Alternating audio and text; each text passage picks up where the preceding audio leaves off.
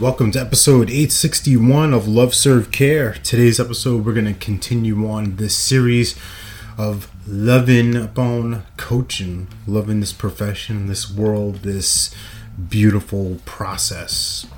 And what is present for me in this space is the joy of vulnerability that coaching has allow me to share with people or find within myself because I don't know if you're like me, but sharing things, getting deep, getting intimate, not in like a you know, relational you know, way of that sort, but intimate in the space of re- revelations, space of being open with somebody. And the coaching relationship is this, particularly vulnerable because you have somebody who's across from you, whether it's virtually or in person, who you're sharing these deep seated fears and these deep seated opportunities, these things that you want, naming them, right? That's scary in itself. I want that. And we gotta bypass all these judgments and programming of full. You're not supposed to have that, and good boys don't speak up, and you keep your mouth closed, and children are not meant to be seen, they're meant to be heard, and blah blah blah. And you have somebody across from you who says, That's okay. That's great that you're thinking that. And how are you thinking about that? And, and exploring and going to a place of where does this help you and how does this hurt you?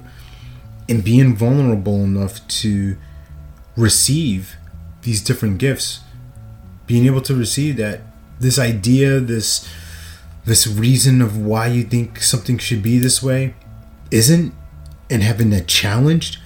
That's a that's a bruised ego. Well i don't want to be wrong. I want to operate from a screen of i'm right and everybody else is bonkers. And coaching has taught me that valuable lesson of that's not necessarily true.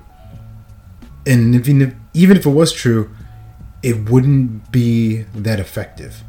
Not for what I'm trying to do in my life, not for where I want to go, not for the lifestyle and the opportunities and the adventures and the individuals I want to have in my world, in my orbit.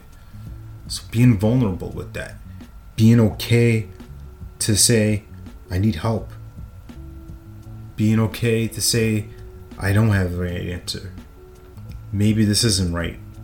This isn't a judgment thing either. This isn't to make you wrong. It's to be ruthless, ruthlessly honest, brutally honest, and know that where you are now is great, and getting to where you want to go is going to require a different level, and a coach is going to help you do that. And that's what I've been able to experience so far. So remember, you're born to live your life in abundance. You're the master of your future, you control your freedom, and you have complete dominance of your thoughts, your emotions, and your habits. Take care. God bless. Stay blessed.